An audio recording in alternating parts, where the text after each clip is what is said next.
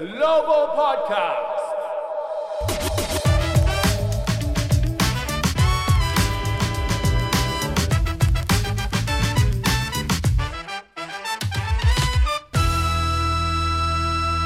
Hello everyone! Wizards グローバルポッドキャストへようこそザック・イクマですウィザーズはたった48時間前10勝3敗だったんですがそこから2連敗で10勝5敗。まあそれでも10勝5敗と決して悪くないんですけど、まあ、この2試合の back to back の road trip は相手のゾーンディフェンスに対しての苦戦。特にホーネッツ戦はでしたよね。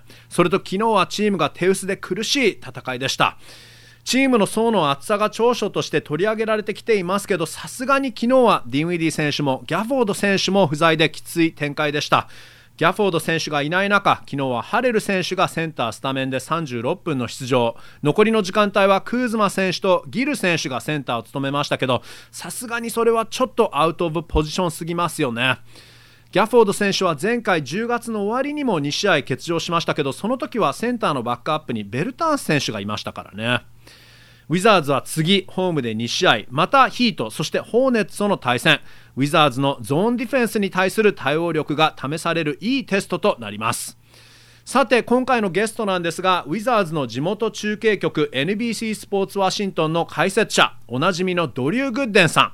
14年の NBA キャリアウィザーズのメイン解説者になって3年目なんですが昨日のヒート戦の前にズームをつないで話をしました。グッデンさんのプレイングキャリア解説者キャリアそしてフィンランドヘルシンキの日本食事情本当ですよなどたっぷりと聞きました Take a listen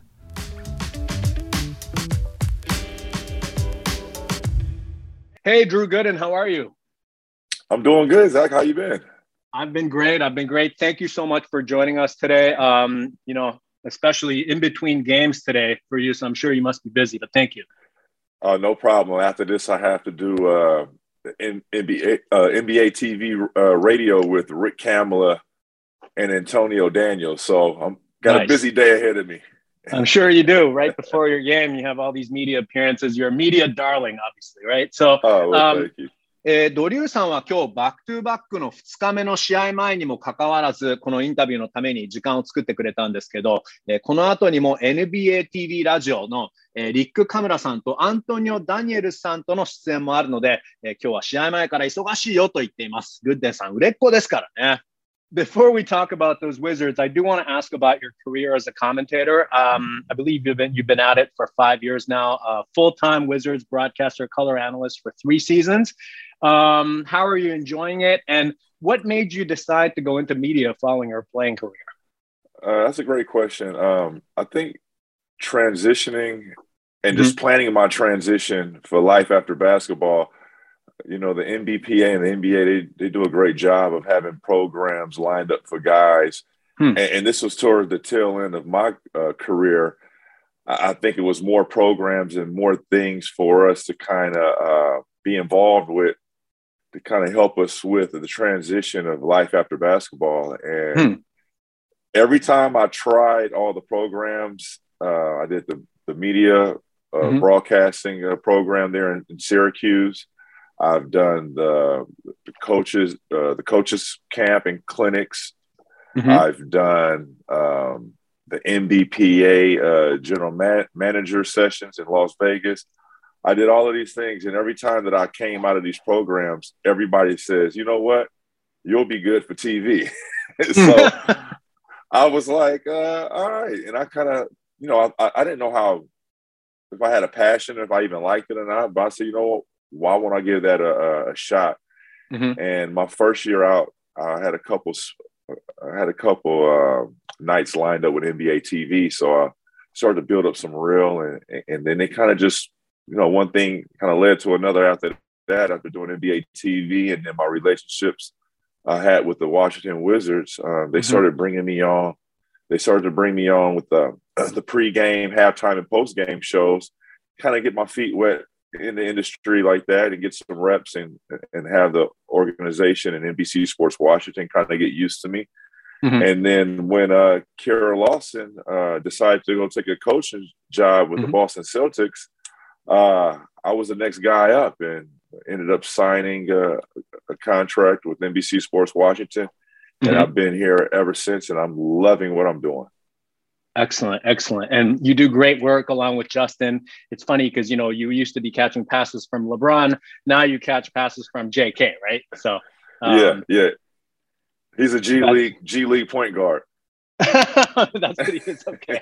Okay. He's working. We're working on it. We're working on it. えまず、グッデンさんに解説者のキャリアについて伺ったんですけど、えちなみにグッデンさんは2016年に現役を終えてから、えテレビの仕事を5年やっていて、えウィザーズのフルタイムの解説者としては、え3年目なんですけど、えグッデンさん曰く、プレイングキャリアの後のキャリアについて考え始めたときに、えー、NBPA、プレイヤーズアソシエーション、選手組合ですね、とリーグが行っている選手のポストキャリアプログラムに参加できたと。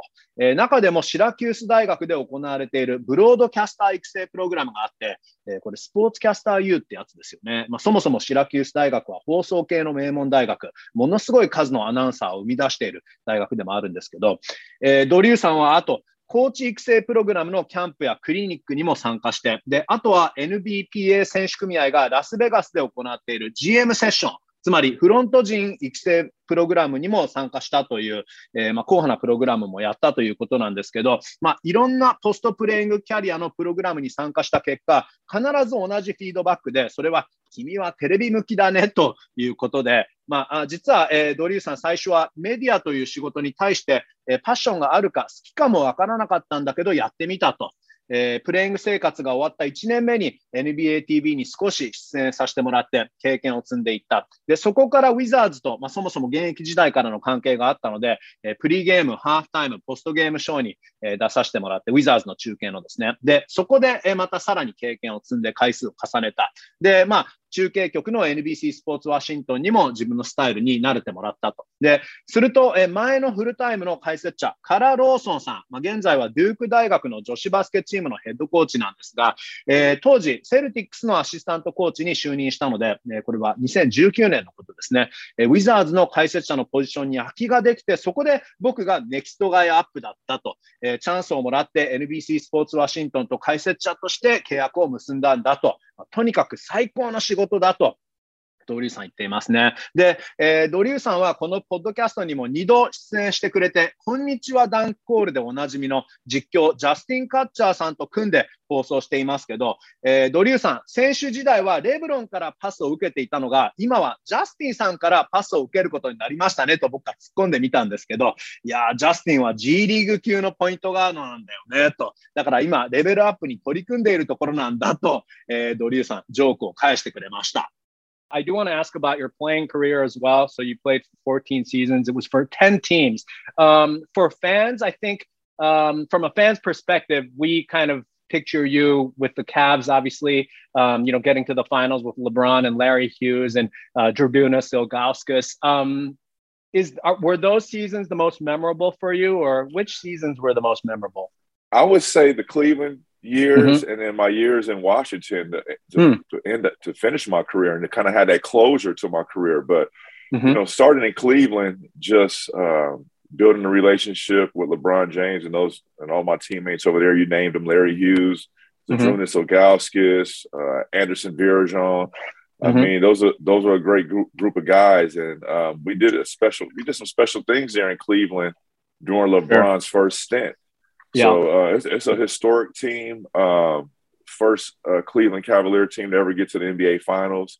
Mm-hmm. Um, so it was great to be a part of that. But fast forward towards the end of my career, uh, I couldn't have painted a better picture uh, retiring a Wizard because it uh, it allowed me to have closure with the game, and I was able to transition and still keep a close relationship with uh, the Leonsis family, um, mm-hmm. Tommy Shepard, Monumental Sports, NBC Sports Washington. So this is like my family. This is my my second family. This is my second home. And you know, I retired a wizard. ドリューさんのプレイングキャリアについて聞いたんですけど、えー、ドリューさんは NBA14 年のキャリアの間、10チームに所属したましましたけど、えー、やはりファンとしたらクリーブランドのイメージが一番強いかなと思うんですけど、まあ、特に2007年プレーオフにえ、キャバリアーズでレブロン・ジェームス、ラリー・ヒューズ、イル・ガウスカス選手などとファイナルに勝ち進んだイメージが、え、最も強いかなと思うんですけど、まあ、一番思い出に残るシーズンはやはりそのシーズン、クリーブランド時代ですかと、え、聞いてみると、え、そうだねと、クリーブランドにいたシーズンと、あと最後、現役の幕を閉じるワシントン時代、そのシーズンかなと言っていますね。え、まず、クリーブランドで築いたレブロンとの関係、ラリー・ヒューズ、イル・ガウスカス、アンダーソン・バレジャー、え特別な仲間と特別なことが、えレブロンがクリーブランドに最初に所属していた時にできたと。えクリーブランドの歴史に残るチーム、あの時、キャバリアーズが初めてファイナルに勝ち進んだんだと。えその一員であったことが嬉しい。まあ、そしてその約5、6年後ですかね、えキャリアの最後をウィザーズで過ごせて最高だったと。ウィザーズのレオンシス会長とも親しくなれて、トミー・シェパード GM、モニュメンタルスポーツ、NBC スポーツワシントンとも関係を深めることができたと。セカンドキャリアにつながったきっかけだし、えウィザーズは僕のセカンドファミリーなんだ。ここがセカンドホームなんだ。僕はウィザーズ選手として引退したんだとドリューさん言っていますね。Now let's talk about these Wizards. Uh, one of the best uh, starts in the franchise's history. Uh, but are these Wizards for real? What do you think? You know what? That's a great question because uh, that's the question mark in the air right now. Is this a fluke? Is this a start uh, fool's gold right now? Are they really mm-hmm. this this team? Um, mm-hmm. They've had games which showed, hey, you know, being down 19 against New Orleans. Yeah, it was New Orleans just struggling this year, but sure. having the resi- having the resilience of coming back down 19 or winning in a double overtime game, um, mm-hmm. winning against the Indiana Pacers in that in that type of fashion down the stretch, going to get wins on the road, winning five at home uh, when they count, uh, being mm-hmm. put in these certain situations. Last uh, last night against the uh, Charlotte Hornets, they were put in a, a different, unique situation they weren't in this mm-hmm. entire season, and that, and that was being, uh, I want to say, four for thirty-one from three-point territory. They couldn't buy a bucket. How do you win? How can now the question is, can you win games when you can't make a make a shot? Can you rely on your defense and make shots when they count to ultimately win a ball game? Because uh, last night they they couldn't get, make down they couldn't make shots and they were playing good enough defense but it, it was just an extra effort they needed, I believe, on a defensive end to kind of get that that win. But it was a mm-hmm. unique situation that mm-hmm. they were they were forced to play in last night. So right now it's really early. Um, mm-hmm. The more that the Wizards are placed in these certain situations, I think the till of the tape uh, we'll start seeing kind of like who's who. And I think it's going to be about the 20 game mark, maybe the 25 game mark, where the stars will align and you'll see uh, who's really the top teams in the East. And guess what? Potentially, the Washington Wizards can be that team. で、好調なスタートを、えー、今シーズン切っているウィザーズなんですが、このいい流れを維持できますかとドリューさんに聞いたんですが、えー、このスタートがまぐれなのかと思ったりするかもしれないが、まあ、例えばペリカン戦で19点ビハインドから逆転したり、えー、あるいはボストンに対してダブルオーバータイムで勝ったり、ペーサー戦もオーバータイムの勝利だったけど、えこのチームはアウェーでも勝てている。まあ、確かに昨日はシャーロットでオフェンスが狂ってしまった。ことごとくスリーが落ちてしまったと、えー、ビール選手以外の選手を合わせて、確かスリーが成功が31分の3でしたからね。まあ、なので、このチームの次の課題点は、シュートが決まらないときに、いかに勝利の形を作れるかとドリューさん言っていますね。ディフェンスだけでなんとかしのいで、本当に必要なとき、要所でとにかくシュートを決めきれるのか、えー、そういう勝ち方ができるようになるのか。昨日のシャーロット戦はシュートがとにかく入らなかった。ディフェンスは良かったのにシュートが入らない。まあ、そういう時どう勝つのか。まあ、そこでもう一レベルディフェンスが引き締まって勝利をもぎ取ることはできなかったのかとドリューさん言っていますね。まあ、とにかくまだシーズン序盤なので、えー、まこういう試合、こういう試練があって、それに対してこのチームはどう反応できるか、対応できるかでもっとこのチームの力がはっきりしてくると言っていますね。まあ、大体25試合くらい終わったところで、イーストの誰が強いのかはっきりしてくると。えー、まあ、確かにね、アンセルドコーチも25試合マークというふうにコメントしてましたけど、まあ、でも、えー、ウィザーズもその中でトップチームになるポテンシャルはあると、ドリューさん言っていますね。How about the defense? Because that's been a problem spot for many years. And then, you know, Coach Wes Unseld comes in and has really refurbished this defense. Yeah, well, the last two seasons, um, I, I, you know, doing the broadcast, sometimes I'll mm-hmm. be in awe of some of the defensive rotations and the, the mm-hmm. lack of uh, sense of urgency defensively.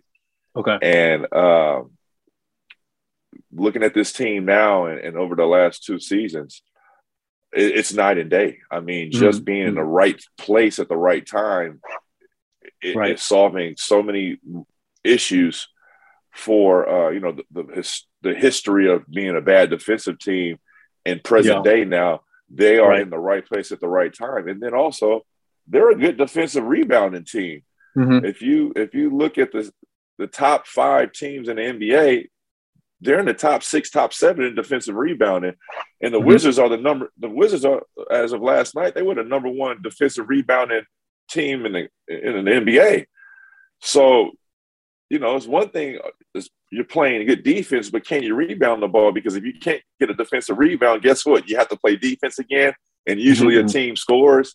Uh, you give an NBA team two looks at the basket, maybe maybe even three. I mean, good chances you they're going to score on you. But the mm-hmm. ability mm-hmm. to come up with a defensive rebound, I think, is their greatest strength because it, it, it limits them having to play multiple defensive possessions at a time Whereas it's one shot, one miss, rebound, we're going the other way.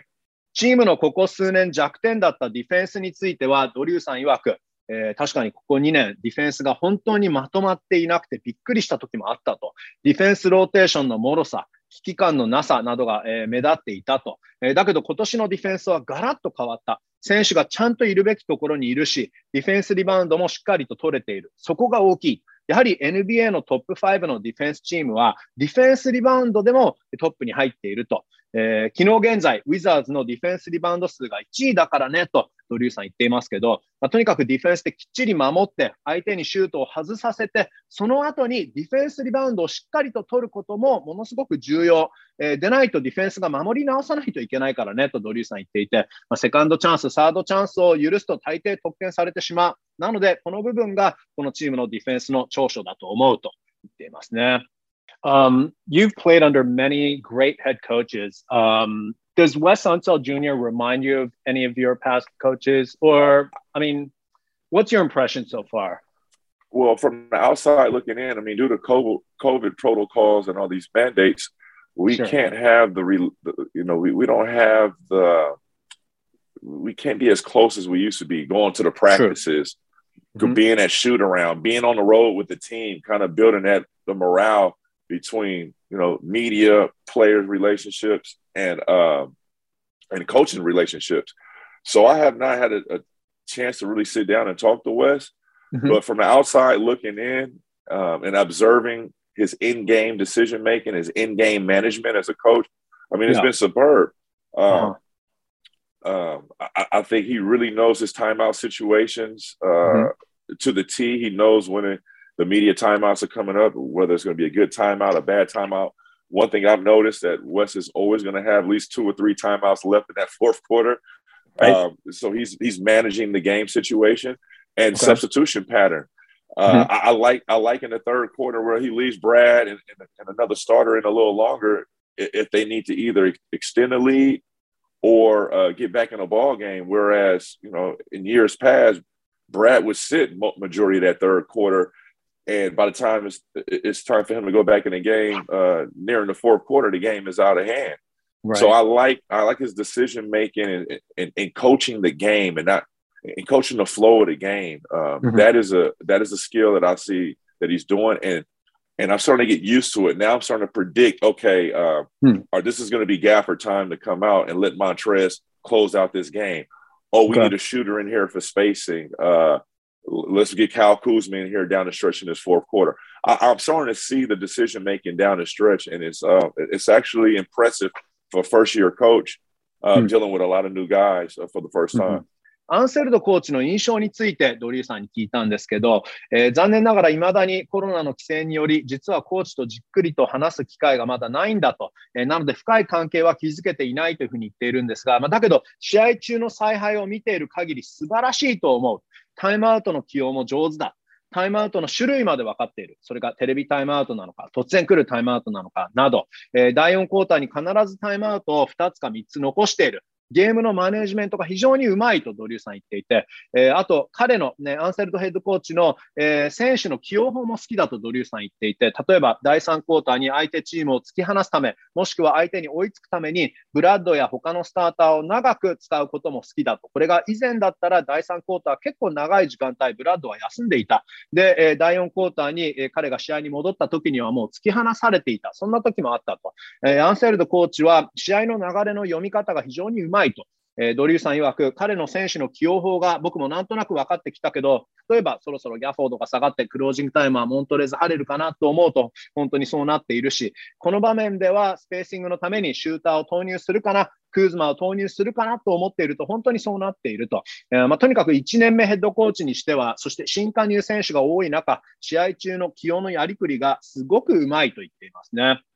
One last thing, uh, I know I have to let you go, but Uh, there's been reports that uh, Rui Hachimura um, he'll be coming back soon and possibly practicing with the Go-Go before he ramps up with the Wizards. But um, you know, so much depth on this team right now, and Kyle Kuzma, for example, playing so well at the powered forward position. Um, how would Rui fit in with this team rotation-wise when he's fully back? You think? Um, uh, we don't know. You, you just mm. have to find out you know, you you have to once he gets his minutes, whether he's starting, whether he's coming off the bench, uh, whether he's trying to work his way back into the lineup.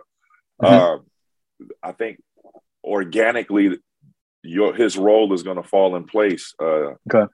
I mean, Rui, Rui, is a highly talented guy, highly skilled. Uh, he's gotten better throughout the course of uh, each year. Um, mm-hmm. This is a deep. This is a deep team, especially yeah. at his position. At his position, so he's mm-hmm. going to have to find a way to impact the game that separates himself from other guys that makes himself valuable to be in a game down the stretch in that fourth quarter. mm-hmm. it, look what Denny's doing. Um, he's doing it with his defensive plays. It's not his shooting. It's not his passing. It's um, right. You know, it's him getting defensive stops and rebounding the ball and getting extra possessions. That's that's the little things that is what's keeping Denny in the game. Um, mm-hmm. Where we didn't we didn't think that before. We thought shooting outside shooting and him being a facilitator was going to be his game. But right now he's starting to figure out, hey, this is how I'm earning playing time. And I think that's going to be the same thing for Rui. What is he going to do well to impact the game that allows him more minutes and, and to be out there with the, either the starters or the closers? えー、先日はアンセルドコーチも記者会見でコメントしていましたけど、えー、八村選手のチーム合流に向けて、八村選手が G リーグのキャピタルシティ55の練習に参加して調整を続けるということを今、チームが検討しているんですが、で、八村選手がチームに戻ったとき、このチームにどうフィットすると思うかと、ロリーさんに聞いたんですが、まあ、彼が戻ってきたときにすぐスターターになるのか、あるいはオフダベンチの控えになるのかはわからないと、えー、試合を重ねるごとに自然と彼の役割がはっきりしてくると思うとドリューさん言っていて、まあ、えー、八村選手はものすごい能力を持っている。で、ここ2年も、えー、すごくレベルアップした。だけど今、このチームの層は厚い。まあ、特にパワーフォワードのポジションの層は厚い。だから彼にしかできないことをなんとかアピールしないといけない。特に第4クォーターの大事な時間帯にどうチームに貢献できるかアピールしないといけない。えで、例えば2年目のデニ・アブディア選手を見ると、え今年はシューティングでもパッシングでもなく、ディフェンス面でアピールしている。大事な場面で相手を止めて、リバウンドを奪って、そうやってアピールしている。まあ、そういう細かいことをきっちりとやっているから、プレイングタイムもある程度増えていると。えー、彼は実はね、シューティングとプレイメイク力が持ち味なのかなと思っていたら、今のところはディフェンス力が持ち味になっている。で彼も今、こういうプレーを続ければたくさん出させてもらえるんだと実感しているはずだとドリューさん言っていて、ルイにとっても同じようなことが必要になるかもしれない。何か具体的な部分でチームにインパクトをもたらせれば、プレイングタイムをスターターとして、あるいはクローザーとして得られると思うと、ドリューさん言っていますね。I do have one final question. Actually, have you ever been to Japan? I've just been wondering about that. I've never been to Japan, yeah. but I but I've flown over it. I've, flown, I've flown over count. it, and, I, and it, it does because I've never seen that many lights in the. Okay. I, am in the sky, right? Yeah. In, in the, I'm in the cockpit. We're flying private to uh, China. Oh, okay. And the pilot said, "Hey, uh, that's that's Tokyo down below us." And I looked, and uh-huh. it would it lit up the entire Pacific. Uh-huh. I mean, it was just I've never seen that many lights coming yeah. from one place from a plane ever. So I, I, it was so many lights. I feel like I've been to Tokyo already, Zach. okay, I know you yeah. go to Finland often, right? Because you have family yeah. there and your mother's from there. Um. But I'm sure that's nothing like Tokyo with all the greenery and the trees and the fjords and everything, right? It, it, nothing like Tokyo, but I tell you what, they have some mm. good good sushi restaurants in uh, Helsinki, Finland. One of the best ones okay. I ever been. Yeah, they, I mean, they're getting the they're getting the fish flown in daily, and I tell you what, it was some superb Japanese cuisine in Helsinki. Uh-huh. Under, underrated, underrated gem. Wow. Okay, good to know. And is there one sushi item that you were especially impressed by? Uh, I, I you know, I love, I love sushi. I love sashimi. I love, yeah. I mean, you, you name it. Uh, okay. I'm on it. it. Okay. They that that night, I believe we had a yellowtail that was uh that was flown in from Sri Lanka. Huh. Okay. Yeah, um, very. Because I was like, yo, where you? Because I, I, was in Helsinki and I asked him, I said, where you guys getting yellowtail tuna so fresh? yeah. And uh, I know it's not coming out of the Gulf of Finland. Yeah. And then uh, they, they, said we get it, we get it flown in from Sri Lanka, and I tell you what, it's one of the freshest fish I ever had. And I, and I love the yellowtail uh, hamachi with the jalapeno. Oh my god! Nice. Okay. Okay. Well, uh, for sure, next time we have to get you to Japan. You know, hopefully when the pandemic is fully over and you can have the best hamachi in Tokyo. What do you say? I'm with that. And can I have the Asahi beer on the side? yeah, absolutely. Asahi beer and some hot sake or cold sake as well, if you want that. I, am with it. The Junmai, all that. Junmai, wow, you know your stuff, huh? Okay. Yes, sir.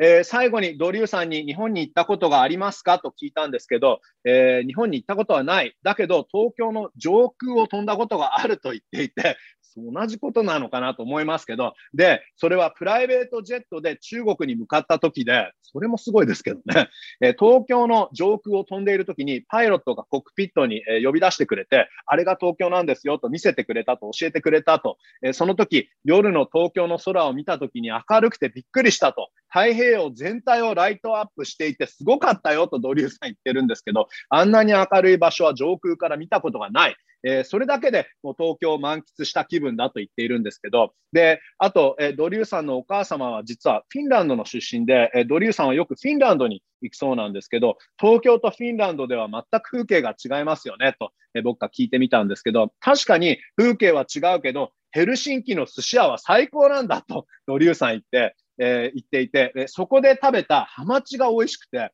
え板前さんにどこのハマチなんだと聞くと、えそれはスリランカから空輸したハマチなんだと言っていたと言っていて、確かに、えフィンランド湾には新鮮なハマチはないよねとドリューさん冗談で言ってるんですけど、まあ、とにかくヘルシンキの日本食は最高、非常に過小評価されていると言っていますね。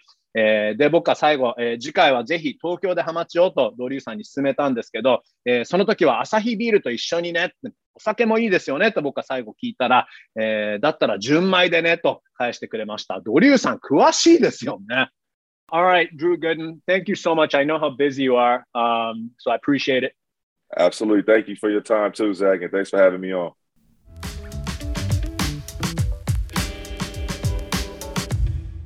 はい、ドリューさん、ありがとうございました。えー、ということで、まさかのヘルシンキのハマチ。皆さん、フィンランドに行かれるときは、ぜひスリランカ産のハマチを試してみてください。えー、僕も皆さんとシェアしたいドリューさんとのエピソードが一つあるんですけど2年前、えー、僕のウィザーズ1年目シーズンチームと帯同していたんですけどオクラホマシティで試合の前の夜にチームホテルのバーに行くとちょうどドリューさんとジャスティンさんが一杯やっていて、えー、僕もご一緒させてもらったんですけどその後ドリューさんだけ1人だけ早めに切り上げて、まあ、僕は引き続きジャスティンあと、えチーム候補数人ともう少し飲んでさらにつまみにサンドイッチとかを食べたりしたんですけど会計の時に1人いくらくらいになるのかななとみんな計算をしだすとバーテンダーが「いや大丈夫。全部ドリューさんが支払ってくれました」と。いやさすが。やっぱり元 NBA 選手。こういうことする人かっこいいですよね、えー、なのでドリューさんごちそうさまでした。そして昨日はインタビューの時間を作ってくれてありがとうございました。はい。では皆さん今回はこの辺でフィニッシュです。Get it? フィニッシュ。ヘルシンキの話がありましたからね。はい、えー、ウィザーズの明日からのバウンスバックに期待しましょう。Thanks for listening to the Wizards Global Podcast. Have a great weekend, everyone.